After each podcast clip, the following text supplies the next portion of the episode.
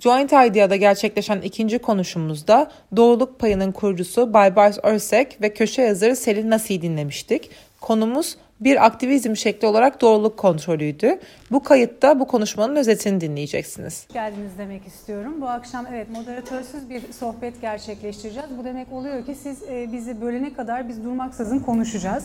O yüzden mümkünse soru cevap bölümünde katılın ve bizleri durdurun. Çok hızlı gidersek gene yavaşlamamızı isteyin. E, evet hanımlar söze başlar ama e, biz e, kendi aramızda e, öyle uygun gördüğümüzden Doğruluk payının ne kadar büyük bir iş yaptığını aslında bizlere anlatacak. Herhalde bununla başlayacağız. Ondan sonra ben kendim gazeteci olarak ve birazcık da uluslararası ilişkiler perspektifinden konuya bakmaya çalışacağım. Sözü Baybars sana bırakıyorum. Peki bu kadar beklentileri de yükselttiğimiz için teşekkür ederim. Merhabalar tekrar. İsmim Baybars. 1986 İstanbul doğumluyum. Bu kadar beklentilerin de yükseltildiği bir konuşmaya nasıl başlayacağım daha önce de test etmemiştim ama Şöyle bir girizgah yapabilirim belki. İstanbul Bilgi Üniversitesi'nde uluslararası ilişkiler alanında lisansımı tamamladıktan sonra özel sektör mü, akademi mi yoksa başka bir şeyler mi yapayım dediğim bir düşünceyle tekrardan akademiye dönerek master'ımı gerçekleştirdim. Sabancı Üniversitesi'nde uyuşmazlık analizi ve çözümü üzerine bir master yaptım. Daha sonra mezun olduğum üniversitede 2011-2013 yılları arasında genel sekreterlikte Bilgi Üniversitesi'nde organizasyon koordinatörü olarak çalıştım. Ve tam bu sürece içerisinde yetişkinliğe biraz daha adım atma aşamasında kendimi baskı altında hissettiğim bir dönemde arkadaşlarımla beraber bir sivil toplum örgütü kurdum. 2014 yılının başında İzlemedeyiz Derneği isimli bir STK'yı Türkiye'de hayata geçirdik. Şu anda yaş ortalaması 27 olan, aralarında en yaşlısının benim olduğu genç bir ekip tarafından Türkiye'de daha çok veri temelli yayıncılık faaliyetleri ve aktivizm üzerine çalışmalar yapan bir kurumun yönetim kurulu başkanlığını yürütüyorum. Doğruluk payı bu konuşmaya da aslında vesile olan çalışmamız Türkiye'de Batılıların fact checking dediği bizim Türkçe'ye çevirmede yeteri kadar başarılı olamadığımızı düşündüğüm bir konseptin Türkiye'deki ilk ve tek uygulaması. Tek dememin sebebi Türkiye'de siyasi aktörlerin ve topluma yön veren kişilerin iddialarının doğruluğunu veriler üzerinden kontrol ederek bunların sonuçlarını kamuoyuyla paylaşan tek çalışma doğruluk payı. Bu kapsamda 2014 yılının Haziran ayında tam da Cumhurbaşkanlığı seçimlerinden 3 ay önce Türkiye'de doğruluk payı komu yayını alarak bir şekilde daha çok veri temelli bir tartışma ortamı sürdürüp kutuplaşmanın beraberinde getirdiği bu çalkantılı siyasi atmosfere farklı bir soluk, farklı bir nefes getirebilir miyiz düşüncesiyle doğruluk payını kurduk. Bunu Türkçe'de biz doğruluk kontrol olarak çevirmeye çalışıyoruz ama yani bir sürü farklı örnekte işte doğrulama, işte biz buna doğruluk kontrol ediyoruz. Bazıları gerçeklik kontrol ediyor. Aslında Ceren çok daha güzel bir öneri getirdi. Hakikat kontrolü gibi başka isimlerle de yaptığımız özetlenebiliyor. Ben kısaca bilmeyenler için özetleyeyim ne yaptığımızı. Hepimiz herhalde ki aslında eskisi kadar olmasa da Türkiye'de gündemi olan biteni takip etmeye çalışıyoruz. Birçoğumuz herhalde uyandığında ilk yaptığı iş eline telefon olarak belki Twitter akışındaki olan bitenleri kontrol etmek. Burada tabii hepimizin yaptığı aa şu olmuş, bu olmuş, bu bunu demiş. Demek ki şu şöyle olmuş. Ee, ya da başka bir örnek işte enflasyon %24 olarak açıklanmış. Ya da Cumhurbaşkanı bir iddiada bulunmuş. Türkiye dünyada e, herkese sağlık sigortası sunan tek ülke demiş gibi bir sürü aslında haberle karşılaşıyoruz. Biz farklı olarak ne yapıyoruz? Bunları gördüğümüzde biz kendimiz arkadaşlarımıza paylaşıyoruz. Bu doğru mu acaba? Bu bir bakalım. Bak emin miyiz? Bu böyle denmiş ama bunun bir doğruluk payı var mıdır diye araştırıyoruz. Ve bunları da yaparken belli kriterler dahilinde yapıyoruz. Nedir bu kriterler? Birincisi bizim ele aldığımız kaynakların tamamen kamuya açık ve herkesin ulaşabilir kaynaklar olması. İkincisi yaptığımız işin herkes tarafından tekrar edilebilir olması. Yani bizim bir içeriği, bir iddiayı kontrol etmemizin e, aslında alameti farikası bunu sizlerin yapmak için yeteri kadar zamanı veya ilgisi olmaması. Ama bizim bunu bir meslek olarak edinmemiz. Bunu yaparken karşımıza çıkan bazı tabii ilginç hadiseler oluyor. Bunları biraz daha ileride devam edebiliriz ama neden yapıyoruz sorusuna gelebilirim. Bir kurumsal olarak, iki bireysel olarak. Bireysel daha kısa, ondan başlayayım. Bireysel olarak ben kendimi bildiğim bileli her zaman Türkiye'de e, olan bitenlere, toplumsal konulara, politikaya, medyaya ilgi duyan bir insan oldum. Eğitimim aramızda var mı bilmiyorum uluslararası ilişkiler mezunu ama size pek bir meslek sağlamayan ama her alanda her iş yapabileceğiniz gibi bir özgüven veren bir çalışmadır. Ben bu ölçüde acaba faydalı olarak bu ülkede ne yapılabilir sorusunu kendime sorduğum için bu örneği buldum. Bunun da bir evveliyatı var. Ben 2011 yılında Amerika Birleşik Devletleri'nde bir staj gerçekleştirdim. Gerçekleştirdiğim stajın bir kapsamında kongredeki çalışmalarla ilgiliydi. ve kongreyi takip ederken, git gel yaparken Amerika'da Politifact isimli bir internet sitesiyle karşılaştım. Bu çalışmanın özelliği şuydu. 2008 yılındaki başkanlık seçimlerinde yaptıkları yayınlarla polis ödülüne layık görüldüler ve Amerikan medyasında çok başarılı bir örnek olarak ortaya çıktı. Ben bunu zamanında gördüğümde ya bu Türkiye'de de olabilir, bir faydası olabilir diyerek aklımın kenarında, köşesinde bir yer edindi. Daha sonra 2013 yılında da üniversitede çalıştığım dönemde tam böyle işten ayrılmak için kendime bahaneler aradığım bir türede ya böyle bir şey vardı biz bunu Türkiye'de yapsak olur mu diye ortaya çıktı. Ve bunun görüşmelerini yapmak için zamanında işte gittik ilgili haber ajanslarına, televizyon kanallarına randevular aldık. Üniversitede çalıştığım için böyle insanlara ulaşmak biraz daha kolay olabiliyordu. İlk görüşmemizde hatta dönemin Doğan Haber Ajansı Genel Müdürü Uğur Cebeci ile beraber yapmıştık. Dedim ki ya böyle bir şey biz yapsak siz bunu satın alır mısınız? Para verir misiniz bu içeriklere? Çok güzel, şahane iş ama vermeyiz cevabını alınca. Biz dedik o zaman bunu bir sivil toplum kuruluşu, bir proje olarak yapalım. Oradan bugüne kadar geldi. Bugün 2014 yılından bugüne kadar 400'den fazla siyasi aktörün binin üzerindeki iddiasının doğru olmadığını kamuoyuyla paylaştık. Bunu yaparken aynı zamanda hükümetlerin adlarını unutmakla beraber 2011 seçimleri ve 2015 seçimlerinde göreve gelen AK Parti iktidarlarının vermiş olduğu vaatlerin ne kadarın yerine getirilip ne kadarın yerine getirilmediğini incelemeye başladık. Buna da vaat kontrolü adını verdik. Hatta hükümetre diye bir çalışmamız da bu şekilde yayında hala. Aynı zamanda da illa bir siyasi aktörün iddiasını veya bir e, vaade bağlı olmaksızın Türkiye'de toplumu ilgilendiren konularla ilgili veri temelli içerikler hazırlamaya başladık. Şöyle örnek vereyim. Mesela 8 Mart Dünya Uluslararası Kadınlar Günü'nde biz Türkiye'deki kadınların akademide, özel sektörde, kamudaki durumlarıyla ilgili içerikler hazırlıyoruz. Ya da 19 Mayıs'ta gençlerin işte eğitim imkanlarına erişmesi veya dünyadaki diğer alanlardaki rekabet avantajlarıyla ilgili içerikler hazırlıyoruz. Üç ölçüde yani bir çerçeveyi hatta kurmama yardımcı olursanız belki önerilere de çok açığım. Biz bu fact checking denen kavramı Türkiye'de, Türkçe'de doğruluk kontrolü olarak çevirmeye çalışıyoruz. Yaptığımız işleri de iddia kontrolü, vaat kontrolü ve bültenler olarak kategorilendirerek Türkiye'de biraz daha herkes her şeyi konuşuyor, herkes her şeyin uzmanı. Tabii. Hatta dün Enerji Bakanımız da demiş, Türkiye'de herkesin her şeyi bilmesine gülüyorum bazen diye. Biz de bu çekinceyi paylaşarak madem her şeyi konuşmakta üstümüz yok o zaman nedir ne değildir aslını bilerek öyle konuşalım diyerek 2014'ten bu yana çalışmaya devam ediyoruz. Ben merak ettiğim için soracağım. AB'den hiç destek aldınız mı? Avrupa Birliği'nden almadık. Şöyle o aslında gelebilecek sorulardan birini hemen de cevaplayayım böyle de bağlamış olayım. Parayı nereden buluyorsunuz sorusu. Bu Ben biz- görevimi şu anda kötüye kullanıyorum yani pozisyonumu kusura bakmayın kendim merak ettim. Öyle mi? Ya bu soru gelmeyince ben kendim soruyorum zaten. Hem, hemen söyleyeyim. Hemen bir tane söyleyeyim. komplo teorisini eledik bu arada. Hemen söyleyeyim. Avrupa Birliği'nden para almıyoruz ama sebebi şu. Avrupa Birliği projeleri çok komplike, çok bürokratik ağırlığı fazla olan projeler. Biz onun dışında biraz daha daha küçük rakamlı ama farklı sayılaş yani sayısı farklı fazla olan kurumlardan gelir elde etmeye çalışıyoruz. Bunlar nelerdir? Bir tanesi biz sivil toplum örgütü olduğumuz için, kar amacı gütmeyen bir kurum olduğumuz için e, yerel ve ulusal vakıfların sivil toplum örgütlerine sunduğu fonlardan yararlanıyoruz.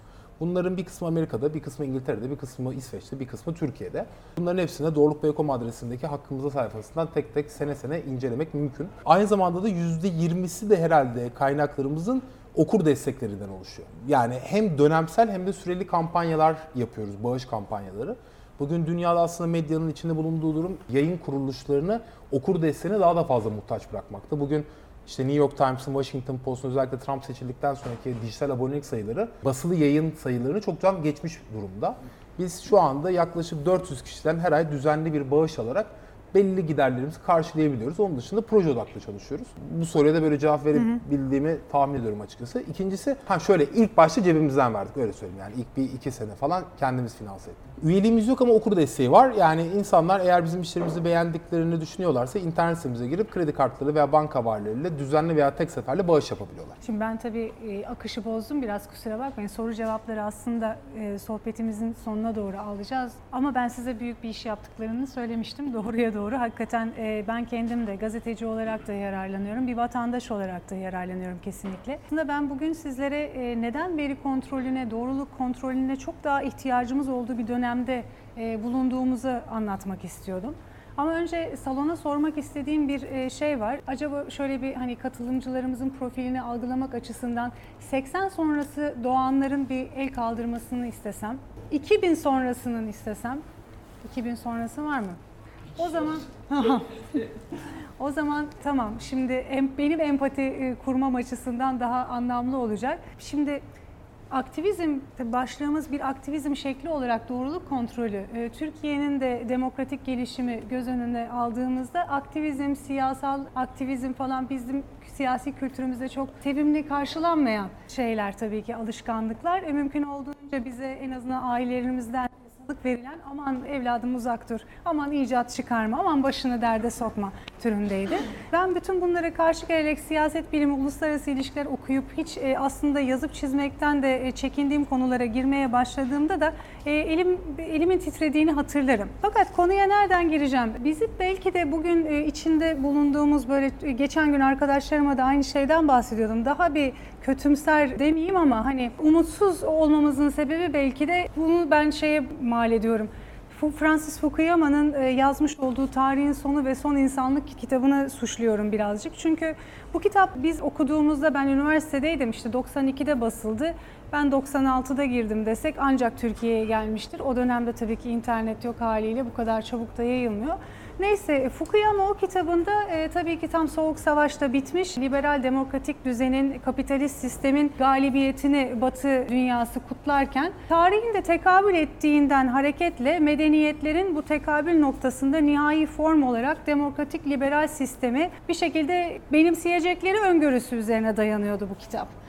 Fakat 2018'e geliyoruz bakıyoruz ters demokratik dalganın yani antidemokratik dalganın içine düşmüşüz. Diyeceksiniz ki yani iki dünya savaşı yaşayan nesil varken hani şikayet de etmemek lazım. Gene hamdolsun ama ama öte taraftan da baktığınızda hakikaten hani 90'larda düşünün ki gençliğinizi yaşıyorsunuz ve Türkiye'de de bir şeyler iyi gidiyor. E, yavaş yavaş sivil toplum nüveleri oluşmakta. Her şeyin iyi gideceğine dair beklentiler varken e, Freedom House'un raporlarına gelelim. Türkiye'den hemen bir uzaklaşalım. 2006'dan bu yana 12 yıl boyunca ardı ardına demokratik ülkelerin sayısı azalmakta.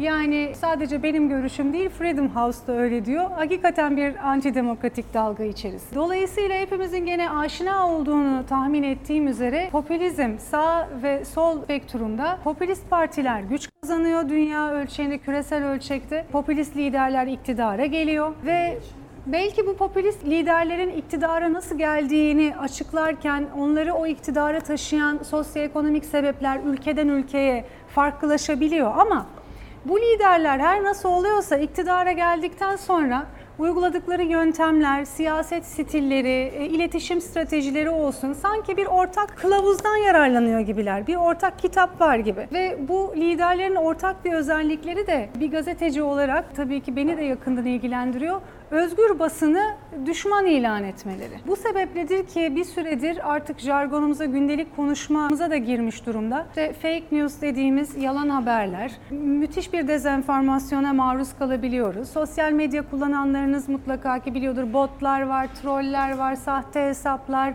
algı yönetimi vesaire. Peki biz böyle bir dünyaya maruzken veri kontrolü neden önem kazanıyor? Tam da bu sebepten dolayı diyebilirsiniz ki ya propaganda hep vardı. Karalama, siyasi karalama hep vardı.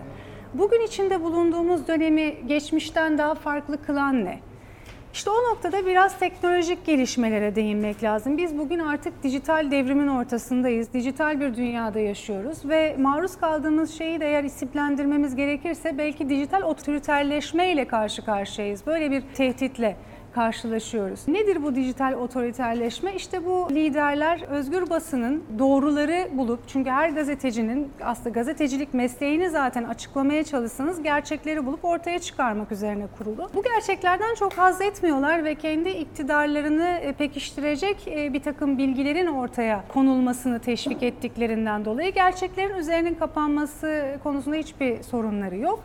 Ne zaman ki işte bu işini yapmaya çalışanlar ortaya çıkıyor, işi bozuyor. Onların işini bozuyor. Çünkü bu popülist liderler toplumsal kutuplaşmadan besleniyorlar ve belli işte kesimlerin korkuları onların iktidarını pekiştiriyor. Bu korkuları daha da katlayabilmek amacıyla da algı yönetimi dediğimiz işte kişileri yalan haberler, olmayan şeyler yayarak e, o korkuları körükleyip canlı tutmayı gayret ediyorlar. Bu sebepten dolayı Özellikle de günümüzde şimdi benim baktığım kaynakta Türkiye'de örneğin %67'si Türk, Türkiye nüfusunun internet kullanıcısı. %51'i de sosyal medya hesabına sahip. Doğru mu diye hemen bir Barbars'a dönüyorum. Doğruluk kontrolünü uygulamalı olarak görüyoruz şu anda. Doğru hatta Türkiye dördüncü sırada sosyal medya kullanım oranları açısından nüfusun internete penetrasyonu oranında. Bu şeyi de dediğiniz gibi hani kal, yani eskiden de hani dedikodu vardı, asparagas vardı, hı haber vardı ama yayılma hızını çok arttırıyor. Tabii. Türkiye gibi ülkelerde. İşte bugün artık tek tuşa bastığınızda haberin yayılma hızı çok daha farklı. Yani eskiden bir yerde uçak düştüğünde belki bir veya iki günde Türkiye'ye haberi erişiyorsa şu an ben sabah saatinde saat 10-11 gibi yazımı gönderdiğimde akşamüstü eğer baskıya giriyorlarsa bir daha revize etmem gerekebilecek güncel gelişmeler olabiliyor. Ve yani biz haberin hızına yetişmeye çalışıyoruz yerde. Evet, dünya çok hızlı dönüyor dolayısıyla. Ve işte bu kadar kişinin de hepimizin, birçoğumuzun, hele bu solandaki tahmin ettiğim kadarıyla hepimizin bir sosyal medya hesabı var. Ama Facebook olsun, ama Instagram olsun, ama LinkedIn olsun, Twitter olsun. Hepimiz birer gazeteci haline geliyoruz. Çünkü bize gelen haberleri gerek WhatsApp gruplarımızda, gerek sosyal medya hesaplarımızda yaydığımız sürece hepimiz birer gazeteciyiz. Ve bize gelen haberin doğruluğunu araştırmadığımız müddetçe yeri geldiğinde bizim ilgimizi çektiğinden biraz da bizi böyle hani öfkelendirebilecek veya provoke edebilecek, merakımızı cezbedecek şekilde düzenlenmiş haberleri biz de kanabiliyoruz. Ben de kişisel olarak bu hataları yaptığım oluyor ve beni düzelttiklerinde hemen bir düzeltme e, haberi daha geçmeye gayret ediyorum. İşte bu noktada Baybars'ın yaptığı doğruluk kontrolü, veri kontrolü çok büyük bir önem kazanıyor. Çünkü Türkiye'yi düşündüğümüzde sadece geçmişinde 6-7 Eylül olayları yaşamış bir ülke. Çok kolaylıkla bu sosyal medyanın da ve haber yayılma hızının da etkisiyle yanlış bir haber kitleleri harekete geçirebilir istenmeyen bir takım olayların da doğmasına sebep olabilir. Bu sebepten dolayı aslında hepimizin bir sosyal sorumluluğu var ve evet sorunuzun cevabını biraz erken vermiş olacağım ama bir aktivizm modeli olabilecek. Çünkü bu bir öncelikle bu konuda bir farkındalık yaratılması gerekiyor. Hakikaten çevremize, yakın çevremize en azından bizim önümüze gelen haberlerin bu WhatsApp grupları da olmak üzere çünkü sadece Twitter ve Facebook'u saymıyorum. Bazen çok iyi niyetle yapılmadığını düşündüğüm belli markaları karalama amaçlı olabiliyor. Belli kişilerin belli başka kişilere husumetlerinden dolayı da yapabilmiş oldukları bir takım haberler yayılabiliyor. Bunları yaymadan evvel bir iki kere düşünmemizi ben tavsiye ediyorum. Kendimi de bu grubun içerisine dahil ederek ve o yüzden de bunun bir aktivizm modeli olduğunu ve hepimizin de e, elimizi taşın altına koymamız gerektiğini düşünüyorum. Pası sana attım. Peki şöyle ben de devam ettirmeye çalışayım. Biz bu ilk işi ilk başlarken 3 tane hedef kitle belirledik kendimize. Dedik birincisi aslında hepimiz seçmenler, yurttaşlar. Tabii bizim açı, şöyle bir 30 saniye geri sarayım. Bizim yaptığımız işin aslında temel bir amacı var. Biz hepimiz bu ülkenin vatandaşıyız. En kötü durumda ÖTV sayesinde vergi ödüyoruz. İşte gelir vergisi ödüyoruz. Maaşımızdan %65'i direkt bize ulaşmadan da işverenimiz tarafından devlete vergi olarak ödeniyor. Dünyanın en pahalı akaryakıtını kullanıyoruz. Dünyanın en pahalı altyapı hizmetlerinden faydalanıyoruz. Aslında çok lüks bir hizmetin satın alıcılarıyız. Bir ülkede yaşamak sayesinde yaptığımız bir şey bu. Herhangi ekstra bir şey yapmamıza gerek yok. Peki bu kadar şey veriyoruz, bu kadar karşılığını alabiliyor muyuz? Asıl sorumuz buydu. Biz madem bu ülkede bir vatandaş olarak vergimizi veriyoruz, askerliğimizi yapıyoruz, bir sürü devletin vatandaşların istediği zorunlu hizmetleri yerine getiriyoruz. Peki karşılığında doğru bilgilendiriliyor muyuz? Biz bir siyasetçinin bize dediğinin doğru olup olmadığını en az arkadaşımızın, eşimizin, dostumuzun bize söylediğinin doğru olup olmadığını merak ettiğimiz kadar merak ediyor muyuz? Ne yazık ki etmiyoruz. Burada herkes kendine herhalde bunu e, test edebilir. En yakın arkadaşınızı düşünün ya da birlikte olduğunuz insanı ya da anne babanızı ya da çocuğunuzu size bir konuda bir yalan söylediği zaman ne kadar büyük bir hayal kırıklığına uğrarsınız bir onu bir kenarda tutun. Bir de seçtiğiniz Ha bir de oy veriyoruz bu arada. O ayrı bir şey. Dünyada en fazla oy veren yani sandığa katılım oranı en yüksek ülkelerden şey. bir tanesi. O iyi bir şey. Hem oy veriyoruz hem vergi veriyoruz. Yani inşallah Peki, apati bizde seç, çok yükselmez. E, siyasetçilerden bu talebimiz var mı? Çok yok. Birinci problem zaten default olarak siyasetçi zaten yalan söyler argümanı zaten satın almış durumdayız. Zaten yalan söyler. Problem yok. Yani işte çalıyor ama çalışıyor. Yalan söylüyor ama kazanıyor. Yani bu açıkçası belki de şikayet etmeden önce kendimiz hesaplaşmamız gereken bir ön kabul. Biz bunu kabul etmiyoruz. Biz eğer oy veriyorsak, vergi veriyorsak siyasetçinin bize yalan söyleme hakkı yoktur diyoruz. Her ne kadar sistemimize yalan kelimesi bugüne kadar hiç geçmemiş olsa da doğruluk payı yoktur gibi yuvarlak ifadelerle Post anlatıyor olsa da Yalanın adını yalan koyamıyoruz ee, artık. Bunu bu şekilde açıkçası biz bekliyoruz.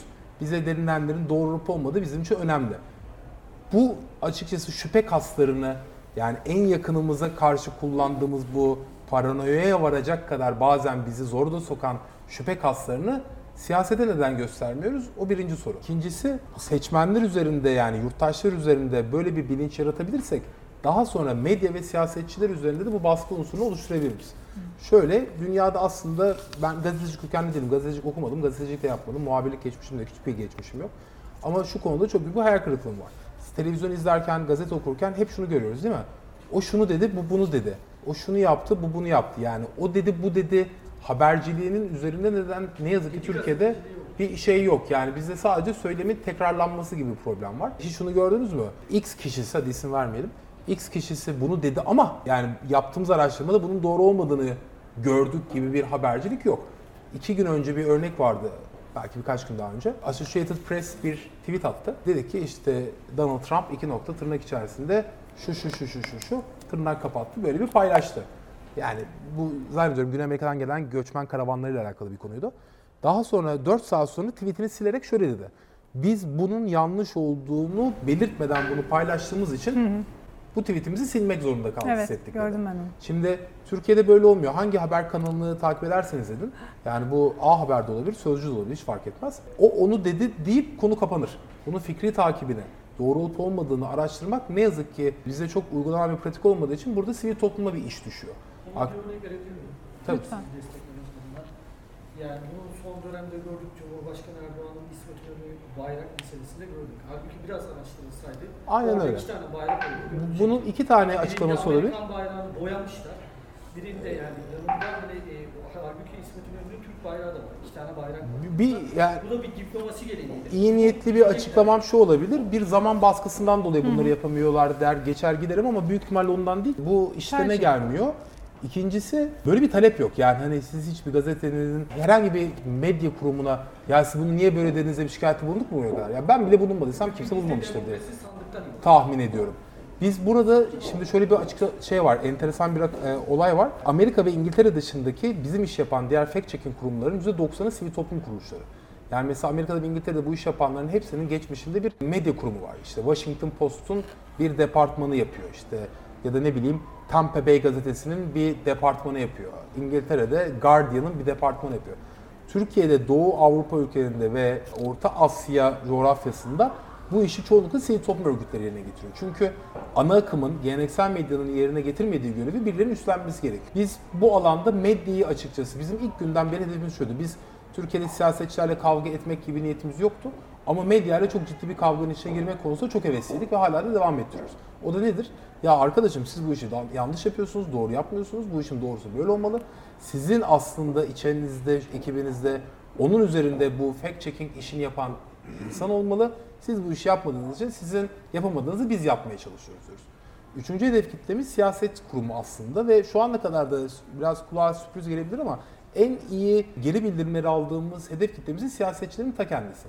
Biz bugüne kadar 4 üzerinde, 1000'in üzerinde iddia kontrolü yaptık ve en fazla açıkçası yapıcı geri dönüşü kendilerinden aldık. Çünkü yaptığımız açıkçası bir kamu hizmeti ve kendilerinin çok yararlandığı bir iş. Konuşma metinlerini hazırlarken, karşı siyasetçilere karşı argüman üretirken çok kullandıklarını görüyoruz. Burada eğer aktivizm konusunun altını doldurmak gerekirse bizlerin de buna destek olarak ya beyefendi hanımefendi siz bunu dediniz ama bunun aslı astarı doğru mudur değil midir diye bir baskı unsurunu oluşturmamız gerekiyor. En azından ailemize, eşimize, dostumuza yaptığımız kadarını bunu da yapmamız lazım. Orada da size bir insider bilgi vereyim. Gerçekten hak edecek kadar fazla para ödüyoruz. Yani verdiğimiz vergilerle, üstlendiğimiz sorumluluklarla.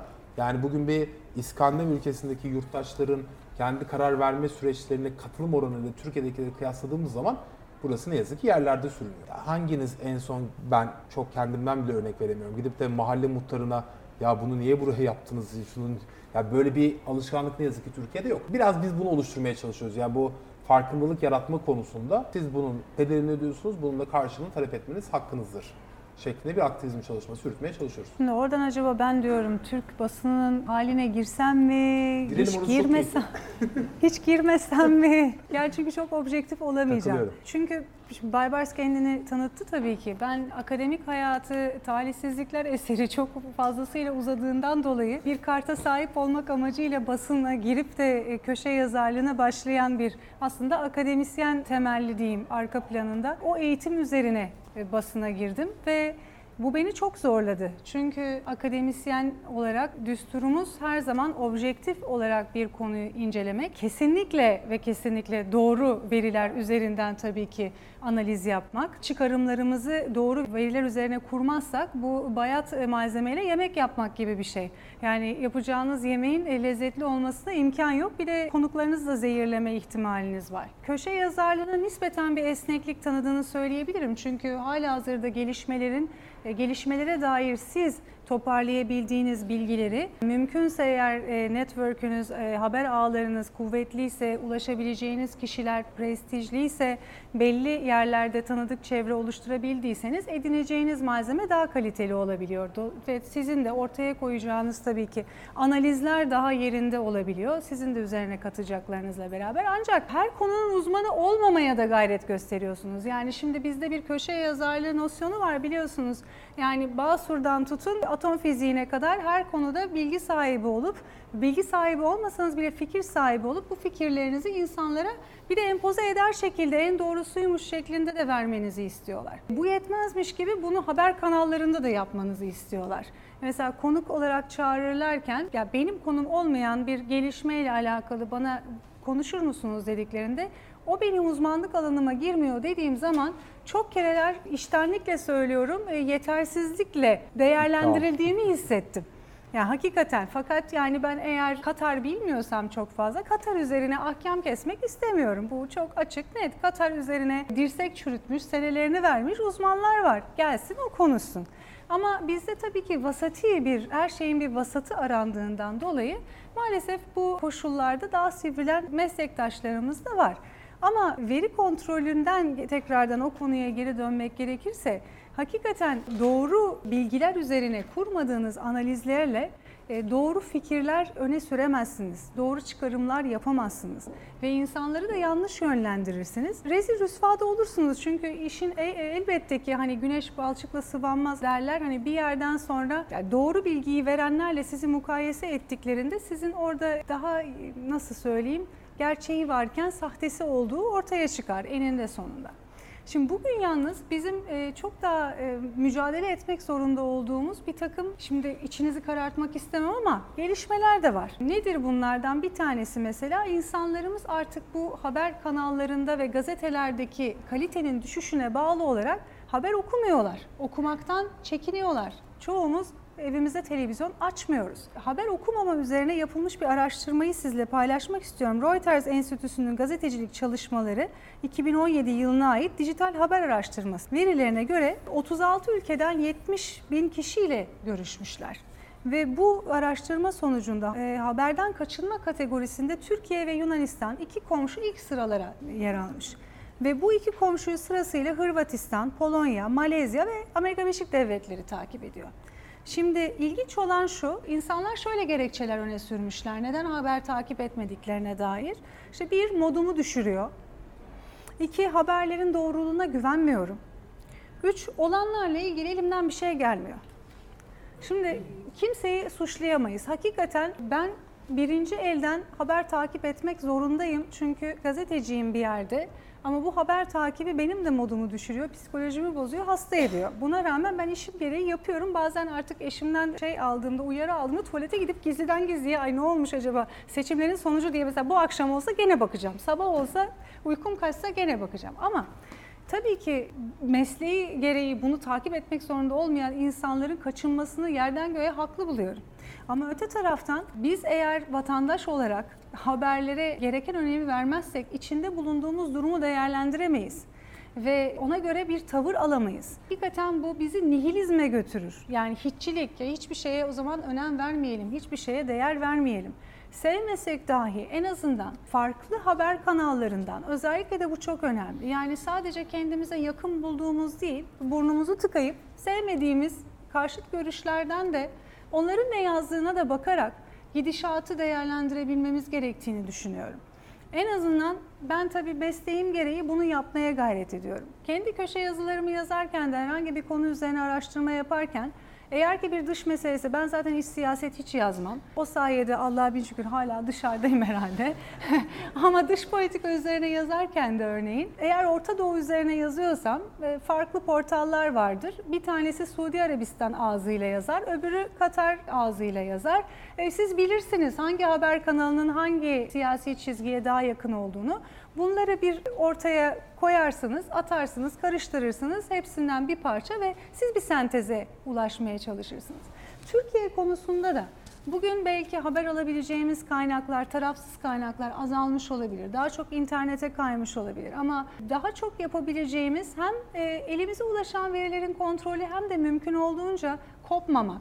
Yani pes etmemek, haberi de takip etmek, e, güncel e, siyasetin nereye gittiğini, toplum toplum olarak nerede durduğumuzu, bundan sonra önümüzü görebilmek açısından en azından bu takibi yitirmememiz lazım. Çünkü bizim görevimiz sadece oy vermek değil. O oy verme işine kadar hatta bir, mutlaka e, şimdi ara seçimler de geliyor. Belki aranızdan oy vermeye de sıcak bakmayanlar olabilir. Hani bu e, işte apatiye yenik düşmememiz gerektiğini düşünüyorum. Öyle ya da böyle devam etmeliyiz bir şekilde ve en önemlisi işte tabii ki haber takibinden tutun verilerin kontrolüne kadar biz kendimize düşen görevi yerine getirmeye çalışmamız gerektiği düşünüyorum kişisel olarak.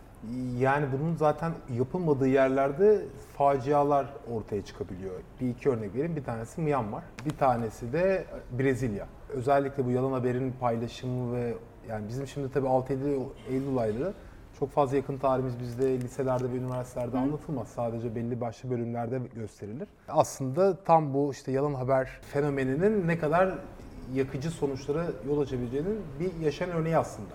İşte Atatürk'ün evine Selanik'te bomba atıldığı hı hı. haberini yapan Güneş Gazetesi'nin e, yarattığı infial sonucunda işte Türkiye'de İstanbul'u başta olmak üzere yaşanan olaylar Türkiye'nin hala bu an, şu an dahi yüzleşemediği ve tarihinde kara bir leke olarak duran bir vaka. Ve bunun açıkçası tamamen bir yalan haber fenomeninden dolayı ortaya çıktı aşikar. Bugün dünyada özellikle büyük sosyal medya platformlarının özellikle Facebook ve WhatsApp'ın başta eleştirildiği konu bu tarz içeriklerin yayılmalarında yeterli engellemeleri yapmamaları sonucu soykırıma varan olayların yaşanması. Hotel Rwanda filmini herhalde çoğumuz izlemiştir diye tahmin ediyorum. Ya lafını Or- keseceğim. Bitir ondan sonra bir şey söylemek Orada da açıkçası işte belli bir radyo kanalında yapılan yayınlar işte Tutsiler şöyle böyle şunu yapıyorlar bunu yapıyorlar ve bir dünyanın bugün hala e, utanç çağında bir soykırım ortaya çıkıyor.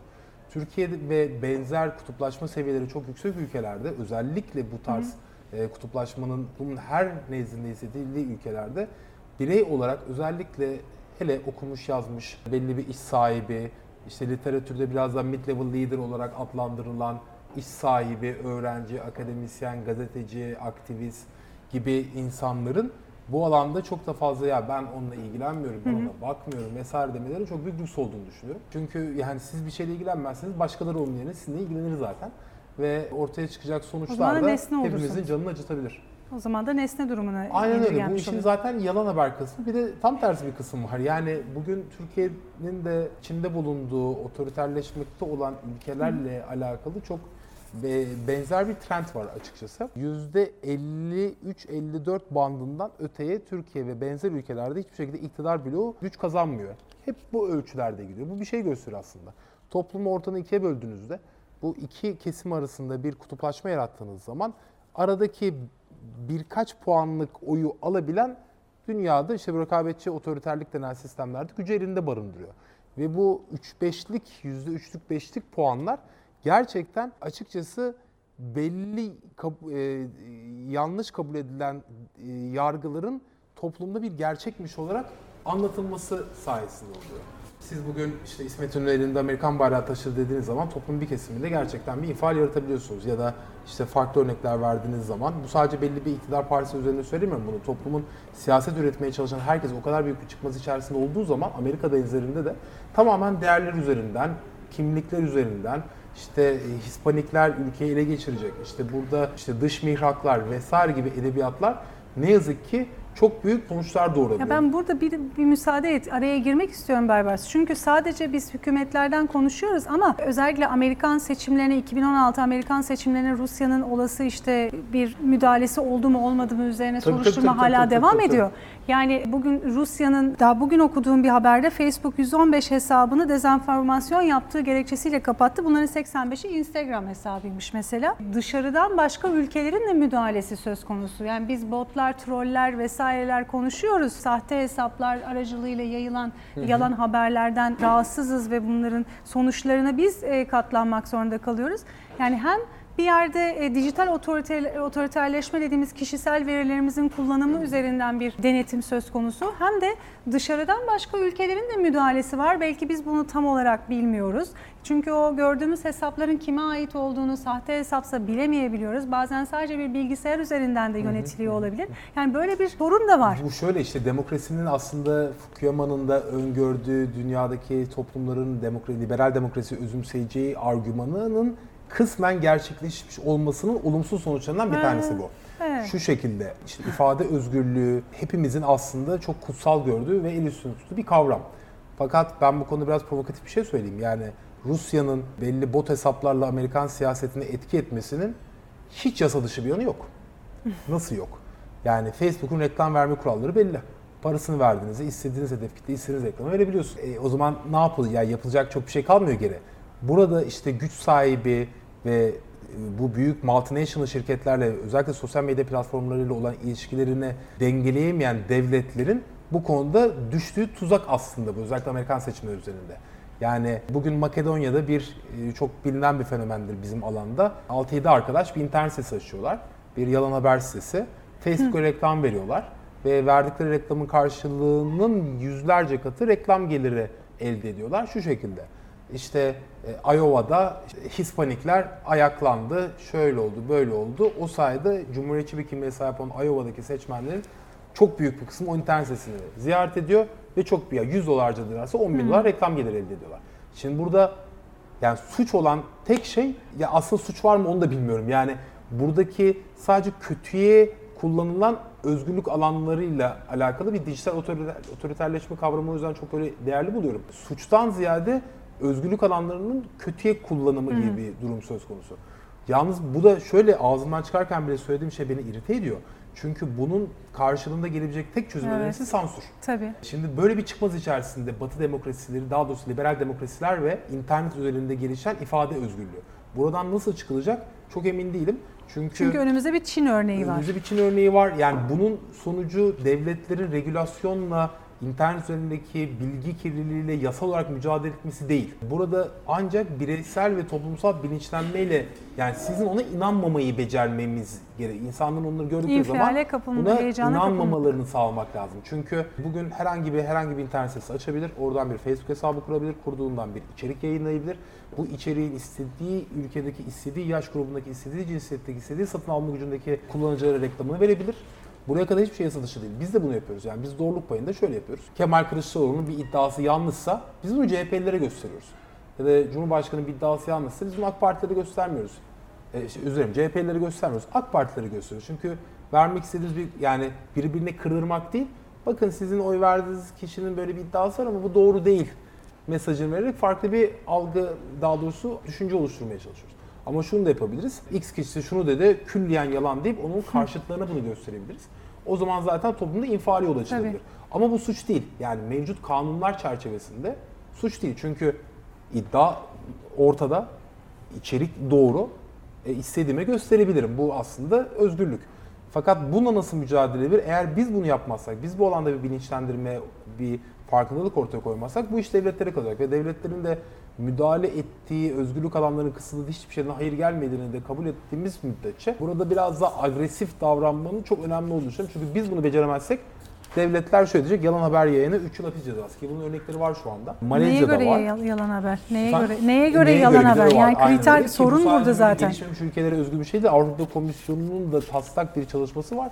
Yalan haber dediklerini her ne olarak algılanacaksa yalan haber yayanlara idari cezaların öngörüldüğü bir yasa tasarısı var Avrupa Parlamentosu'nda. Bu dünyayı gerçekten çıkmaz bir noktaya götürebilir. Yani iktidar sahiplerinin işine gelmeyenleri yalan haber olarak nitelendirdikleri, bunları paylaşanlarla ilgili cezai işlemlerin yapıldığı bir dönem bizim bu post-truth tartışmalarını mumla arayacağımız bir süreci beraberinde getirebilir ne yazık ki. Ya beni en çok tedirgin eden gelişmelerden bir tanesi de gene e, nerede okuduğumu unuttum fakat bir çalışmaya göre zannedersem Amerika'da yapılmış bir çalışmaydı.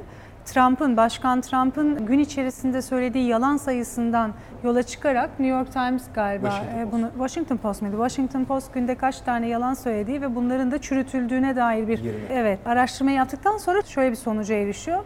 İnsanlar güvendikleri liderlerin yalan söylediklerini öğrenseler dahi onları desteklemekten vazgeçmiyorlar. Backfire effect dedikleri Evet. bir kavram var. Türkçe herhalde egzoz etkisi olarak belki çevrilmiyor. Çevrilmiyor değil mi? Ben çok kötüyüm Türkçe Geri çevirilerde. Yani geri tepme diyebilirsin Geri tepme. belki. Geri tepme olabilir. Bu bilgisayar kavramını kim Türkçeleştirdiyse gerçekten çok saygı duyuyorum. Tutmuş yani. Ben o kadar yapamıyorum. Şöyle mesela siz özellikle hadi Amerika üzerinden gidelim daha kolay oluyor. Trump şunu dedi, Trump bir şey söylüyor. Bu arada bu Amerika örneği vermek üzerine sadece Türkiye'deki örneklenmelerden kaçınmak değil aslında orası çok daha yaşayan, aktif, dinamik ve ölçülebilir bir alan olduğu için biraz daha yani teknik anlamda da konuyor. Evet. Böyle bir illa Türkiye konuşmak istemiyorum diye bunu yapmıyorum ki konuşuyorum biraz da. Şöyle oluyor yani siz söylüyorsunuz Trump'ın dediği yanlış diyorsunuz. Onun hardcore seçmeni yani sen bunu yanlış dediysen kesin doğrudur diyor. ve ona daha da sahip çıkmaya başlıyor. Yani bunun en güzel örneği yemin töreni. Yemin töreninde diyor ki yani Tabii, tabii. dünya bugün Amerika Obama'dan tarihinin daha en kalabalık fazla, yemin evet, törenini yaptık evet. diyor. Ya mümkün değil yani. Göz var, nizam var. Fakat diyor yok diyor ya akıl diyor adam. Yani E, Obama e, için doğmamıştır. Amerika'da Amerikan vatandaşı. Amerika'da doğmamıştır diyor. Adam doğum sertifikasını yayınlıyor. E, yalandır görüyorsunuz bu diyor. yalan bir doğum Yalandır sertifikası. diyor. Yani çıkıyor bu işin içinden. Türkiye'de de Adam açıkçası ne yapsın? bu kadar ölçülebilir değil ama Amerika'da şunun ölçüm var yani partizanlık seviyesi yükseldikçe siz ilgili kişiye, partizan kişiye desteklediği kişiyle alakalı bir iddianın yanlış olduğu söylediği zaman sahip çıkıyor. Yani hayır diyor, sen sen yanılıyorsun diyor. Şimdi biz tabii bunu Türkiye'de yaparken bir örnek vereyim belki tekrar devam ederiz. Biz birazcık aslında Türkiye'ye bu işi yaparken dünyadaki iyi örneklerden biraz esinlendik. Şimdi Amerika'da PolitiFact isimli bir site var. Bunu çok güzel yapıyor yıllardır. Şimdi onlar mesela Pants on Fire diye bir deyim kullanıyorlar. Şimdi Pants on Fire'ı Türkçeleştirmeye çalışsak paçalarına kadar diyebilirim belki ama bunu burada yapamıyoruz. Bir yapamıyoruz, iki yapmıyoruz. Şimdi yapmıyoruz'u açıklayayım. Bizim derdimiz açıkçası AK Parti'nin yanlış olan iddialarını CHP seçmenine verip bakın bunlar böyle hep yalan söylüyor demek değil. Bunu Halk TV yapıyor. Ya da CHP'lilerin iddialarının yanlış olduğunu AK Partilere gösterip bunlar yalan söylüyor demektir. Bunu da A Haber yapıyor. Biz şunu yapmaya çalışıyoruz. Ya sevgili vatandaş, yurttaş, X kişisinin Y konusuyla ilgili bir iddiası var. Bunda doğruluk payı yoktur diyor. Bunu derken gerçekten bir yani derdimizin herkese ulaşması gibi bir Evet. şeyimiz var. Çünkü Hepimizin türlü ihtiyacı var. Herkes kendi mahallesinde slogan üretmeye Tabii. başlıyor. İşte bu ben çok sevmiyorum bunu ama yankı fanusu denilen bir kavram var. Burası bir mahalle. Hatta demin arkadaşlarla balkonda sohbet ediyorduk. Burası belki Türkiye'nin 100 binde birinin temsil edildiği artık böyle kahvenin en ucundaki köpüğün en böyle keyifli noktasına denk gelen bir topluluk burası. Şimdi sizin aranızda konuştuğunuz konular inanın Urfa'nın Halfeti ilçesinde konuşulmuyor. Ya da Urfa'nın Halfeti ilçesinde konuşulanlar burada konuşulmuyor. Buna şimdi buraya kanyon yankı odası dersek, diğeri de Halfeti yankı odası dersek, oradaki dertlerle buradaki dertler ve buradaki dedikodu asparagaslarla oradaki dedikodu asparagaslar aynı değil. Şimdi bizim Aybars burada bir tek sana katılmıyorum. Bence orada da konuşuluyor. Belki konuşulan e, şu şöyle söyleyeyim ya Suriyeliler kaplar işimizi farklı elimizden alıyor ama deniyor da ya farklı hani burada da şekilde deniyor ama belki orada biraz daha farklı olabilir. şeyler var. bir tek orada seninle ayrışıyorum burada. Şöyle örnek vereyim o zaman. Mesela hayatınızda hiç şeye inandınız mı? Ben çok inanmadım da işte ne bileyim yumurtadan ejderha çıktı. Yani böyle bir haber hepimizin başına görmüşüzdür. İşte falanca yerde Game of Thrones'ta ya da gördüm ben yumurtada. domateste Allah yazıyordu. İşte şöyle yani bunlar herhalde çok inandığımızı zannetmiyorum ama bunlara inanan çok ciddi kesimler var. Şimdi onların o kesimlerin içinde konuşulanları biz yanlışladığımız zaman onlara ulaşmıyor. Yani bu yankı odaları arasındaki iletişimleri kurmakta sorun var dünyada. İşte bu partizanlık ve kutuplaşmanın beraberinde getirdiği bir problem bu. Belli yankı odaları içerisinde yankılanan ve vücut bulan çeşitli konularla ilgili yaptığınız kontroller, doğrulamalar o kesimlere ulaşmıyor. Demek istediğim oydu. Yani Arizona'daki bir cumhuriyetçinin paylaştığı işte Obama ya da demokratlar ülkeyi satacak iddiasının yanlışlığı ya da Obama'nın doğum sertifikası olmadığı iddiasının yanlışlığı ona ulaşmıyor ve bu iletişim kurabilecek kanalları kurma konusunda açıkçası birazcık şeyimiz var. Peki başka neler var. yapabiliriz Baybars sence? Yani şimdi doğruluk kontrolü olarak biz doğru- doğruluk payına e, Bağış diyelim ki- yapabilirsiniz. Şaka yapma. Yok hayır yani biz vatandaşların bugün içerisinde yapabileceğimiz başka Şöyle ne var? sorgulamak bizim bugün yaptığımız içeriklerin %20'si kullanıcı talepleri. %20'si siz buna bir bakar mısınız, şunu bir inceler misiniz demekler. Onlar bizim için çok önemli. Birincisi bu, ikincisi paylaşmak. Üçüncüsü siyasetçileri bu konuyla ilgili baskı yapmak. Mesela biz şimdi 4 gün sonra Cumhurbaşkanlığı Hükümet Sistemi'nin ilk 100 günlük icra programında vaat edilen 401 konuyla ilgili bir analiz hazırlıyoruz. Bu 401 konunun ne kadar yerine getirir, ne kadar yerine getirmedi bunları paylaşacağız. Bunları paylaşın, gönderin. Ya siz bunu yapacağız dediniz, yapmadınız. Ya da ne bileyim işte sağlıkla ilgili 15 tane vaat var. Sağlık Bakanı bunları tweet atın. Yani bu şekilde baskı unsuru oluşturulabilir. Medyadan talepte bulunun. Siz bunun yani doğruluğunu araştırdınız mı gibi taleplerde bulunun ve bizi paylaşın. Yapılabilecek en güzel destek bu. İkincisi yaş olarak bizden üstü olan insanlara birazcık şey verelim. Yani ya şuna bir bak bana en fazla şey halamdan teyzemden geliyor. Ya Babers bak bu doğru muymuş ya hala Allah aşkına diyorum.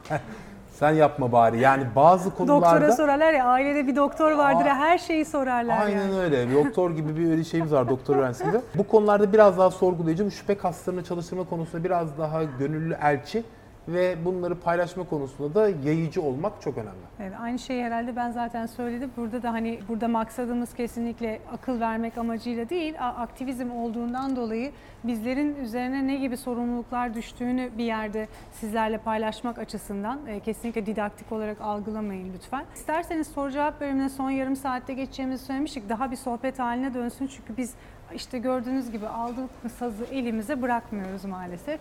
Buyurun. Kimse denetle... Ha şey pardon. Yani Ee, sizin içerik anlamında. Söylediğinizi nereden Okey, biliyoruz? tamam. Bir o.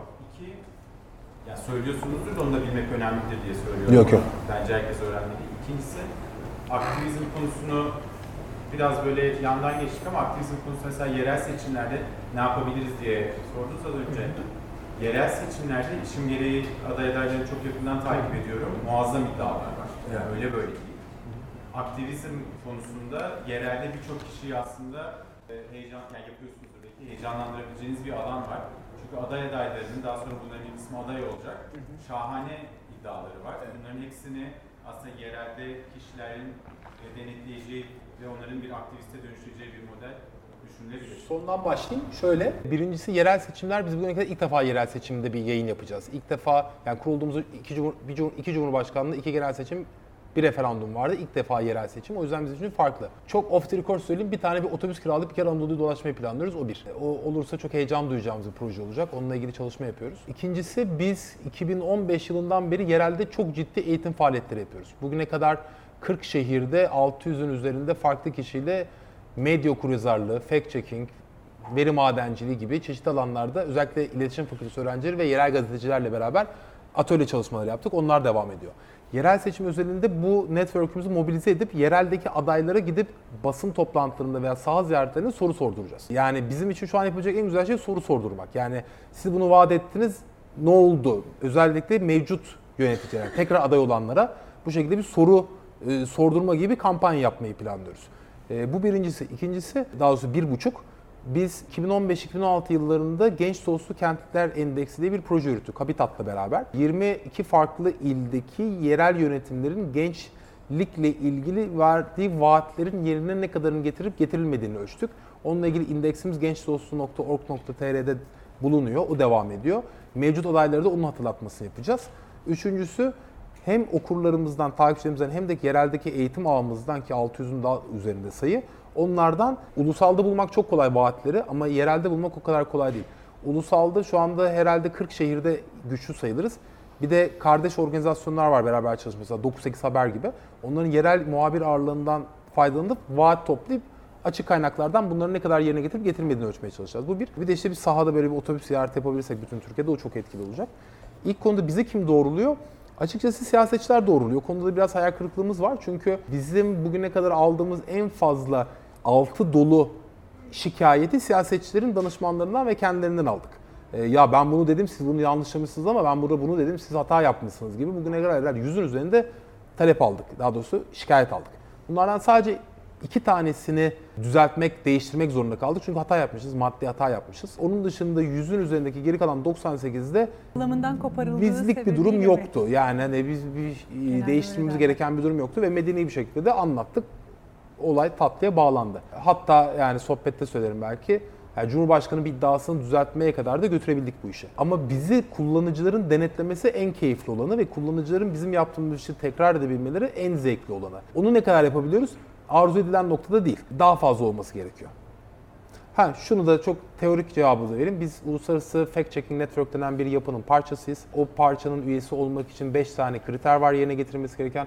Bunlardan bir tanesi en önemlisi bir düzeltme politikasının olması ve biz sürekli belli aralıklarla okuyucularımızı hata yaptığınızı düşünüyorsanız eleştiriniz varsa ki bütün içeriklerimizin altında da var. Şuraya tıklayarak ile- itirazınızı belirtebilirsiniz gibi mutlaka onu öne çıkarıyoruz. Ama yeteri kadar geliyor mu? Gelmiyor. Siyasetçilerden geliyor. Ee, benim iki sorum olacak. Günde kaç haberin doğruluk payını kontrol ediyorsunuz? Bir de e, ya- sadece yanlış iddialarını ifşa ediyorsunuz. Yani kontrol ettikten sonra aa bu da doğruymuş yani. Şöyle aslında niyetimiz bakarken şüphelendiğimiz iddialara bakıyoruz. O gerçek. Yani yanlış olmasını arzu ettiğimiz iddialara bakıyoruz. Orada şöyle bir bilimsel olmayan ama aritmetik olarak anlam ifade edecek bir veri vereyim. Bizim sitemizdeki yer alan iddia kontrol edildiğimiz içeriklerin rakamsal orantısı, parti bazlı rakamsal orantısı meclisteki sandalye sayılarıyla çok yakın.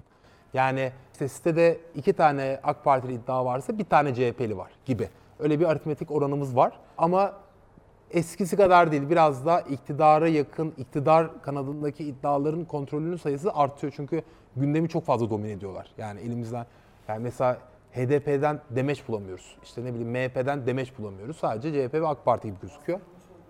Yani işte o olabilir. Bir bu var. İkinci soru kaç şey yapıyoruz? Yaklaşık her gün editör havuzumuza 7-8 iddia gönderiyoruz. Bunların yaklaşık 2-3'ü yapılıyor. Neye göre yapıyoruz? Bir, gündemle alakalı olması önemli. E, ikincisi daha üst düzey bir siyasetçiden gelmiş olması ilgimizi çekiyor muhakkak. Üçüncüsü de yapabiliyor olmamızla alakalı. Yani bazıları şeyleri de yapamıyoruz çünkü. Öyle bir durum var ama günde 2-3 iddianın doğruluğunu kontrol ediyoruz. Ee, öncelikle beni düzenleyenlere çok teşekkür ediyorum. Ee, Ben çok keyif aldım. Çok şey öğrendim. Şimdi bir size sorum olacak. Şimdi dünyadaki STK'ları incelediğimizde özellikle liberal demokrasilerde STK'ların alanının daha geniş olduğunu görüyoruz. Yani kendilerine daha geniş varoluş alanları e, buluyorlar. Bu Türkiye'de baktığımızda çok da söylenemez bir durum. Bunu neye bağlıyorsunuz? Yani sadece e, iktidarın medya baskısını ya da başka e, STK'da sonuçta siz bir STK'sınız ve bu işinizi daha geniş kapsamlı yapmakla mükellefsiniz. Bunun kısıtlandığını düşünüyor musunuz ya da kendinize liberal demokrasi baktığınızda Şöyle aslında yani çok katılmıyorum. Sebebi şu. Bence hatta hatta olması gereken idealde STK'ların çok dar alanlarda çalışmaları gerekiyor bence. Yani hep aynı örnek İsveç'teki bir STK'nın ya keşke şöyle bir STK'nın başında olsaydım. Ne bileyim oturduğum mahalledeki çöp toplama saatinin 8'den 6'ya alınmasıyla ilgilenen bir kurumun başında olsam daha mutlu olurdum. Bir, çok ölçülebilir bir şey. Yani evet 8'den 6'ya alırsak başarılıyız. Şimdi biz Türkiye'de İzlemedeyiz Derneği diye bir dernek kurduk. Ee, amacımız Türkiye'de veri temelli tartışma ortamına katkı sağlamak. Bir, ölçmesi çok zor. İki, yani öyle geniş bir alan ki yani futboldaki transfer iddialarından tutun işte magazindeki iddiaları, siyasi iddiaları her şeyi kapsayabilir. Aslında bence Türkiye gibi ve daha çok gelişmekte olan demokrasilerde her işi yapmaya çalışan süpermarket STK'lar var. Biz biraz öyle görüyoruz kendimizi ve çok da tatmin olmadığım bir alan bu. Biz bugün doğruluk payını yapıyoruz ama bir yandan da veri kaynağı diye bir başka proje yapıyoruz. Görünür Bey'de burada doğruluk payı tek çalışmamız değil, başka çalışmalar da var. Keşke daha da nişleşse. Bunu tabii Türkiye'deki hak temelli çalışan kurumları dışarıda bırakarak söylüyorum. Yani işte farklı kurumlar. Biz çok hak temelli çalışmadığımız için kendimizi çok böyle sivil toplum olarak göremiyorum ama yani cezaevindeki mahkumların yaşam standartlarıyla ilgili çalışan bir kurum daha niş alanda çalışıyor. Fakat biz böyle ülkeyi kurtarmak gibi ulvi görevli kendimize sanki almışız gibi çok her şeye bakmaya çalışan bir kurum olarak ortaya çıkıyoruz. Ya bunu tartışmak isterim. Böyle başka bir tartışmanın şey bir konusu olabilir. Biraz, biraz sanki gelişmiş demokrasilerde sivil topluma ihtiyaç az olduğu için az alanlarda, daha dar alanlarda iş yapmaları daha benim yani çok şey yani böyle bir yani bireysel gözlemim olarak söylüyorum. Bir de senin sorumluluk. Şimdi yani medyadan bahsettiniz, kutuplaşma dendi. Şimdi sadece kutuplaşmanın tek sorunu siyasilerin dili mi? Ya da baktığımızda X gazeteciliğin karşı tarafta bir Y gazeteci şey oluyor, karşılığı oluyor. Yani birisi bir gaf yaptıysa öteki tarafta da bunu gaf oluyor. İktidar cenahında yanlış bir söylem varsa bunun muhalefette de bir karşılığı oluyor baktığımızda. E, bu da ister istemez kutuplaşmaya neden oluyor sadece bunun çözüm olanağı nedir? Yani kutuplaşmayı en az indirgemek için, toplumu daha fazla çeşitlendirmek için sorundur. İyi bir demokrasi işleyişidir. Yoksa ne gibi e, sorunlar bizi bekliyor? Yani herhalde e, ilk sorunun kökünde yatan neden eğitim demek lazım diye düşünüyorum. Çünkü tabii ki insan politik bir hayvan. Gazeteciler de bir tarafta kişisel olarak kendi egoları olan insanlar, kendi yaşam felsefeleri var, aldıkları bir eğitim var. Erişmek istedikleri idealler, gelmek istedikleri mertebeler var. Bu anlamda yakın durdukları ideolojiler, siyasi çizgiler var. Yani bunları tek bir noktaya indirgemek, tek maddeye indirgemek çok mümkün değil. Çok yönlü. Dolayısıyla birbirleriyle e, atışan gazetecilerin hangi gerekçelerle, hangi motivasyonlar içerisinde bunu yaptıklarını bilemiyorum. Konu bazlı tabii ki incelemek lazım. Falancanın şu dediğinin arkasında hangi sebepler yatabilir diye. Ama e, benim bakış açıma göre tabii e, ben Hürriyet Daily News köşe yazarlığı yaptım ama ondan önce 2013'te Şalom gazetesiyle başladım. Bir azınlık gazetesinde yazarak ve o cemaatin dışından bir insan olarak üstelik yazarak yani bana bir olanak verdiler ve ben geniş toplumun üyesi olarak onların gazetesinde yazdım. Fakat çok çeşitli yerlerden nefret diline de maruz kaldım. O yüzden kendi e, deneyimlerim hakikaten bu konuda çok zengin. Arşivim de çok böyle e, kabarık diyebilirim.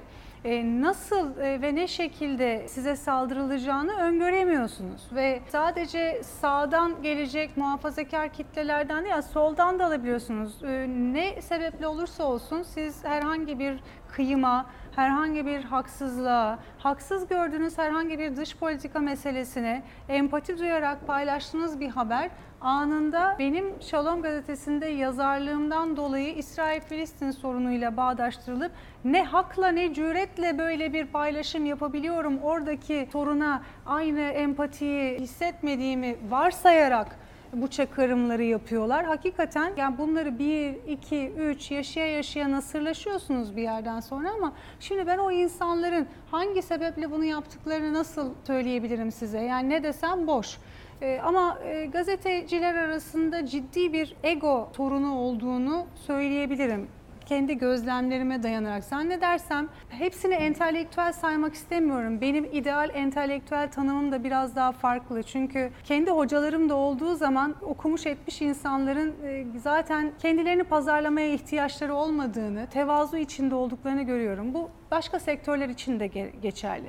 E, benim annem de e, reklam sektöründen de mesela iyi mal satar derdi. Yani iyiyseniz zaten kendinizi çok fazla reklama ihtiyaç duymanıza gerek yok. Kendiliğinizden değeriniz ortadadır. Ama e, maalesef belki de eğitim de arttıkça kötülüğün içeriği de değişebiliyor. Rekabetin daha çok kızıştığını söyleyebilirim ve hiç aklınıza gelmeyecek şekilde ego yarışları da katlanabiliyor. O yüzden e, kişisel şeylerinin, ideallerinin, kişisel emellerine biraz yenik düştükleri kanaatindeyim. O yüzden de biraz ruhlarını satıyorlar, faustlaşıyorlar diyebilirim. Ben öyle görüyorum.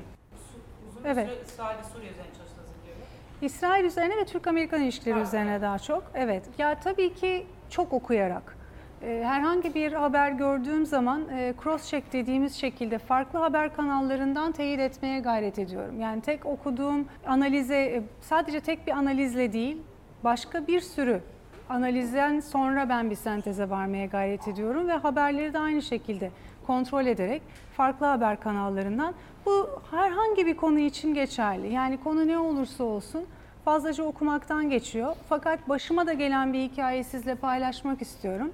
İsmini vermek istemediğim, şu anda e, ana akım medya kanallarından birinde program yapan bir arkadaşımız. Yani oraya daha azınlıkların televizyonundan şey yaparak e, isim vermek istemiyorum. Yükselerek geçmiş birisi. Bir akşam telefonla beni arıyor. Diyor ki e, Selin Hanım diyor bir kere beni e, o daha önce daha alt seviyede olan kanaldayken konuk etmişti. Biliyor Amerika'nın iç, iç e, siyasi dinamiklerinden haberdar olduğumu. Selin Hanım diyor bir şey soracağım diyor. Bu diyor Amerika'nın başına gelecek olan diyor Dışişleri Bakanı diyor. Nasıl bir evangelistmiş diyor. Öyle mi gerçekten diyor. Nasıl diyor. Benden bilgi almaya çalışıyor. Şimdi ben de iyi niyetli akşam saat 8.30 böyle bir samimiyetimiz de yok. Ama hani saygıdan kusur etmeyeyim diye. Olur dedim yavaş yavaş anlatıyorum. Bir taraftan araba kullanıyorum. 1, 3, 5, 6 soruya geldik hala soruyor. E dedim siz e, şu kanalda haber programı yapıyorsunuz değil mi? Aa evet dedi yapıyorum. E dedim bir akşam çağırırsınız konuşuruz inşallah dedim. Ne güzel olur falan. Ha dedi en sonunda anla- anladı kapattı. Şimdi bir araya geldiğimizde bana selam vermiyor. Yani şimdi işini böyle yapan insanlar da var. Hani ya siz kendiniz okursunuz, kendiniz bir dirsek çürütürsünüz, efor sarf edersiniz ve o bilgiye ulaşmaya çalışırsınız. Bir de zaten alt birikiminiz vardır. Hani temeliniz sağlamdır, onun üstüne inşa edersiniz. Bir de işte böyle vasati e, entelektüel olmaya çalışan, görüntüyü kurtarmaya çalışanlar var. İşte oradan buradan bir şeyler topluyorlar. Ondan sonra geliyorlar, insanlara satıyorlar. Ne oluyor? Bizim insanımız da televizyon seyrediyor. Ben 60 öncesi doğmuş biri olarak az sayıdayız ama varız. Bir kişi sormadı, sorsak kaldırırdık. çok güzel, çok faydalandım, çok yararlandım. Ee, Bizim kuşak özellikle bu dezenformasyon ve bilgi paylaşımını bizim kuşak feci yapıyor. Panikle, kaygıyla, endişeyle herhalde. O yüzden özellikle kendini de denetlemek ve sorgulamak için geldi. Siz çok güzel bir şey söylediniz. Bu herkesin kendi odaları var. Odalarda ekolar var ama ekolar birbirine ulaşmıyor. De desteklediniz. Bu- Bunun için hiç bir çalış, çok iddialı bir şey biliyorum. Sorun Çalışma çok da zor bir şey ama hani bu ekoları odalara geçirmek için bir şeyiniz, bir çal- çalışmanız var mı? Ben e, ismiyle alakalı olarak, çünkü konu başlığıyla alakalı olarak, aktivizm şekli olarak doğruluk kontrolü. Burada Türk halkının hangi konularda aktivist olma isteği olduğunu muhakkak araştırmışsınızdır. Ve öncelik olarak doğruluk hangi konularda bizim için daha önemli ve önceliği hangi doğruluk parametrelerine ver, veriyorsunuz? Bu, çal- yani bu seçimleri neye göre yapıyorsunuz? Daha çok onu merak ettim. Mekanizma nasıl işliyor çalışmanızda? Şöyle, ilk sorudan başlayayım müsaadenizle. İki yöntem uygulamaya çalışıyoruz. Bunlardan bir tanesi internet üzerinde, ikincisi yerelde insan insan insan ilişkileri üzerinde. İnternet üzerinde önce tespit sonra tedavi gibi bir şeyimiz var. Yolumuz var. Tespitimiz şöyle. Dediğiniz gibi farklı yan koduları, farklı gruplar, farklı topluluklar kendi aralarında konuşuyorlar. Fakat bu kendi aralarında konuştukları dışarı gitmiyor ve aslında kutuplaşmanın yani örneği bu. Yani birbirimizi duymuyoruz, birbirimizi din- dinlemeyi bıraktım, duymuyoruz katlanamıyoruz. Yani Bilmiyoruz. e, aynı yerde bulunmaya bile tahammül edemiyoruz. Şimdi duyurmak için internet üzerinde yaptığımız belli analizler var. Bizi takip eden insanlar zaten bizim gibi olanları takip ediyor. Bizim açıkçası ya bunlar bu işi çok yanlış yapıyor dediğiniz medya kurumlarını takip edenler de yine diğerlerini takip ediyor. İnanın profil olarak çok e, örnek verdim ama ya çok da günahlanamıyorum ama A Haber'le Halk TV izleyenlerin birbirinden hiç farkı yok. Bizi takip edenler de zaten haberlerini işte ne bileyim BBC Türkçe'den almaya çalışıyor. İşte ne bileyim Diken'den, T24'ten, Deutsche Welle'den almaya çalışıyor. Biz bir şeyi yanlışlıyoruz. Zaten bizim mahalle duyuyor. Yani farklı yerlere gitmiyor. Körler sağırlar birbirine ağırlar oluyor birazcık. Bunu aşmanın tek yolu var para. Şu an benim elimde 1 milyon dolar reklam bütçesi olsun ben bunu aşarım. Çok net aşarım. Çünkü size Facebook kullanıyoruzdur herhalde. Şeyi fark ettiniz mi hiç? Facebook'taki hep fotoğraflarınızı aynı kişiler beğenir. Siz de hep aynı kişileri görürsünüz. Bunun bir sebebi var. Yani kime yakınsanız size onu gösteriyor. Bizim bugün Doğruluk Bey'inde 150 bin takipçimiz var Facebook'ta. Biz bir içerik paylaştığımızda bunun kaçına gösteriyor biliyor musunuz içerikleri? Tahmin. 150 bin takipçimiz var. Yüzde ikisine gösteriyor. 50'de birine gösteriyor. Yani 50 kişiden biri görebiliyor. Geri kalanına göstermek istiyorsan para ver diyor. Ve az paralar değil bunlar. Bu işin Facebook tarafı. Twitter'da da şöyle bir yani internet üzerinde söyleyeyim. Olabildiğince toplumun saygı duyduğu, herkesin üzerinde hemfikir olabildiği insanların bu işlerin sözcülüğünü yapması gerekti. Hep vardı eskiden. Türkiye'nin en güvenilir insanı Seda Sayan, Uğur Dündar. Şimdi onların bizi paylaşmayacağını kabul ettiğimiz ölçüde o zaman şöyle olabiliyor. Yani Ceren'e güvenenler Ceren'in paylaştıklarını ha deyip bakabiliyor. Sizin paylaştıklarınızı aa evet işte benim arkadaşım bunu paylaştı bunda bir şey vardı ben buna bir bakayım diyor. O yüzden paylaşmak önemli. Şöyle bir sıkıntı var Türkiye'de. İnsanlar Türkiye'de sosyal medyada siyasi içerikleri paylaşma konusunda OECD ülkeler arasında sonuncu. Paylaşmıyoruz, korkuyoruz. Başımıza bir şey gelir endişesi var. Özellikle Twitter'da hiçbir şey paylaşmıyoruz. Facebook'ta bir nebze ama Twitter'da siyasi odaklı içerikleri ne yazık ki paylaşmıyor Türkiye'de insanlar. Bunu dijitalde kırmanın tek yolu reklam vermek, para harcamak. Bu işin duygusal kısmı. Sahada yereldeki olan kısım biz bundan 15 gün önce Urfa'da 30'a yakın öğrenciyle bu işi yaptık.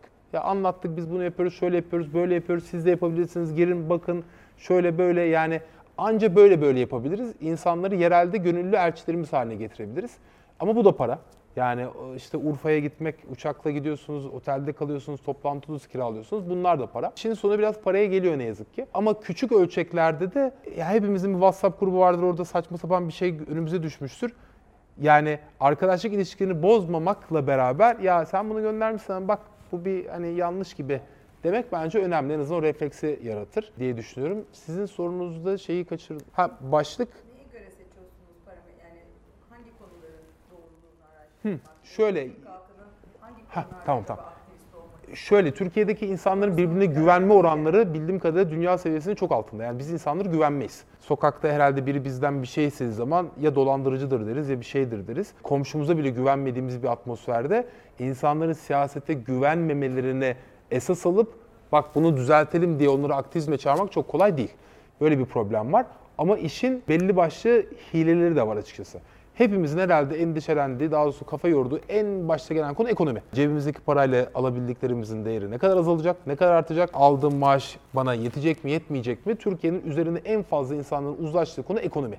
Ekonominin çünkü çok ölçülebilir, herkesin hayatını çok yakından etkilendiren bir konu. Bu sebepten dolayı bizim sistemimizdeki iddia kontrolünün %80'in üzerindeki ek- ekonomiyle alakalı. Yani bugüne kadar en paylaşılan içeriklerimiz Avrasya Tüneli'nin maliyetleri ve derinliğiyle alakalı olan içeriğimiz. Üçüncü havalimanının büyüklüğü maliyetiyle ilgili olanlar. Yani insanlar cebinden çıkan paranın nereye harcandığını merak ediyorlar.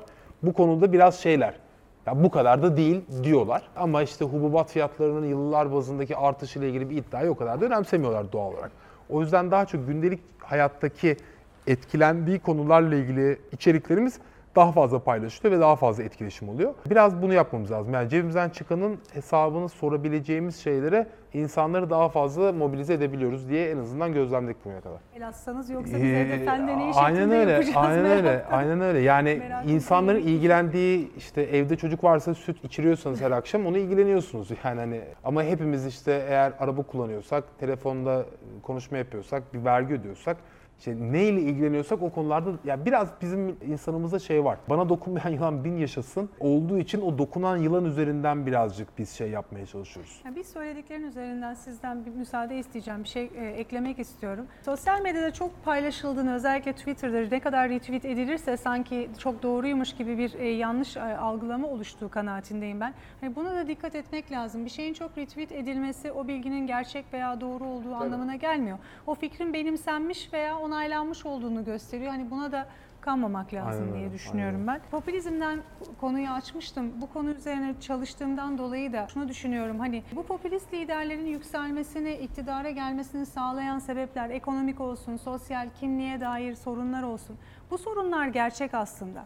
Ve e, hani biz her ne kadar yankı odaları içerisinde kendimizi hapsetsek veya kendimizi o yankı odaların içinde bulsak da o odaların içinden çıkmaya da cesaret edip hani karşı tarafı da dinlemeye, karşı mahallenin de sesine bir yerde kulak vermeye e, mecbur olduğumuzu düşünüyorum. Çünkü aynı toplumun insanlarıyız. Her ne olursa olsun şu benzetmeden haz etmiyorum. Aynı gemideyiz vesaire ama aynı e, toprağı paylaşıyorsak, aynı havayı soluyorsak bir yerde o masanın etrafına oturup Aynen. uzlaşmak, anlaşmak durumundayız. Dolayısıyla birbirimizi tanımalıyız ve kopukluğu aşmalıyız. Siz benden daha iyi hatırlarsınız. Bilgi Üniversitesi'ndeki panelde verdiğiniz bir kitaptan bir örnek vardı. Dünyadaki eşitsizlik en son Roma İmparatorluğu'nun yıkıldığı dönemdekine yaklaştı tarihsel olarak. Yani bu kadar popülizmin, Tabii. otoriterleşmenin artmasının sebeplerinden bir tanesi de hep ezilmiş, kendini Tabii. kötü hisseden kesimlerin Tabii. aslında bir ayaklanma. Ve evet bunların dile getiriliş dile getirilme şekilleri şeyi- çok kötü. Yani liderler bunu çok kötü şekilde dile getiriyor. Bunu sömürüyor kesinlikle ama sorunlar gerçek. sorun var Ve bu ortada. sorunlar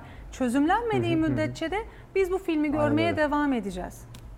Tam tersi, hiç sorgulayamayan bir kitle olması gerçeği ve sizin umutsuzluk. takipçilerinizin arasında da bunların çok azınlıkta kalması nasıl bir ortak platformda bir sizin amacınız, hedefiniz olduğu için yani bu siz Hı hı. e, yazar Tabii. olarak, gazeteci olarak bunu paylaşmak için Evet. büyük bir özveride bulunduğunuz için, riskler aldığınız için siz aynı şekilde belki bir takım şeylerle karşılaştığınız için hani o iki kitle arasındaki farkı nasıl minimize etmek mümkün? Hani bir masanın karşısına geçip Evet. konuşalım diyorsunuz. Onlar doğruluk Dili- sorgulamıyor Hı. Ama dili işte Baybars çok önemli bir noktaya değindi orada. Biz dedi herhangi bir liderin iddiasını eğer çürütüyorsak veya işte yanlış olduğunu görüyorsak onu kendi kitlesiyle önce yüzleşleştiriyoruz ki hani bunu bir siyasi silah olarak kullanmıyoruz. Dolayısıyla hani provoke etmemeye çalışıyoruz. Daha fazla o uçurumu açmamaya gayret ederek. Haberleri verirken de kullandığımız dile dikkat edersek e, insanları mağdur etmeyiz. Hani bu ben sen dili çocuklarımızla bile konuşurken hani onları bir yerde küstürmemek, eşit seviyede göz hizasından birbirimizle temas kurabilmeliyiz. Kimse kimseye üstten bakacak bir durumda değil. Hani eğer bunlara dikkat edebilirsek zaten o kapanmayı da engellemiş oluruz. Defansif duruşu da engellemiş oluruz diye düşünüyorum naçizane. Kesinlikle yani ben biraz daha belki tasavvufi bir yaklaşıma da böyle ihtiyaç duyarsak önce kendimizi değiştirip etrafımızın değişmesini umup o etrafımızın başka bir değişimi tetiklemesini arzu etmekten başka şu an çok yapacağımız şey yok. Bu birazcık tabandan tavana bir değişim Tabii. modeli. Fakat yani ben bir uluslararası ilişkiler öğrencisi olarak bu işin biraz daha tavanda ve siyaset kesiminde yapılabileceğini düşünüyorum. Ancak biz bir model ortaya koyup modelin tekrarlanarak siyasette bir değişim yapılmasını ben bir birey olarak umabilirim. Pratiğe yani kurum olarak değil, pratik gerekiyor. olarak düşmesi. Biz şunu yapıyoruz, biz bugün işte şu kadar insan yaşıyoruz, o kadar kişi arkadaşına söylese, ona söylese, ona Tabii. söylese diye öyle bir şeyin içerisindeyiz. Bunun çok naif bir yanı olmakla beraber belli bir bütçe kas sayısıyla beraber çok daha büyüyebileceğini düşünüyorum. O konuda da çok netim. Yani gerçekten belli bütçelerle ben Türkiye'deki bütün diskursu değiştirebileceğimizi düşünüyorum. Bu işin çok teknik bir kısmı olduğuna dolan inancımdan kaynaklanıyor. Ama tabii ki bu iş siyasette şekillenebilecek bir konu ve orada da yani o toplumu barıştırabilecek, bir araya getirebilecek, konuşturabilecek bir liderliğin anca yapabileceği bir şey gibi kısa vadede en azından düşünüyorum. Teşekkürler. Bay Baş Gerçekten Biz teşekkür ederiz.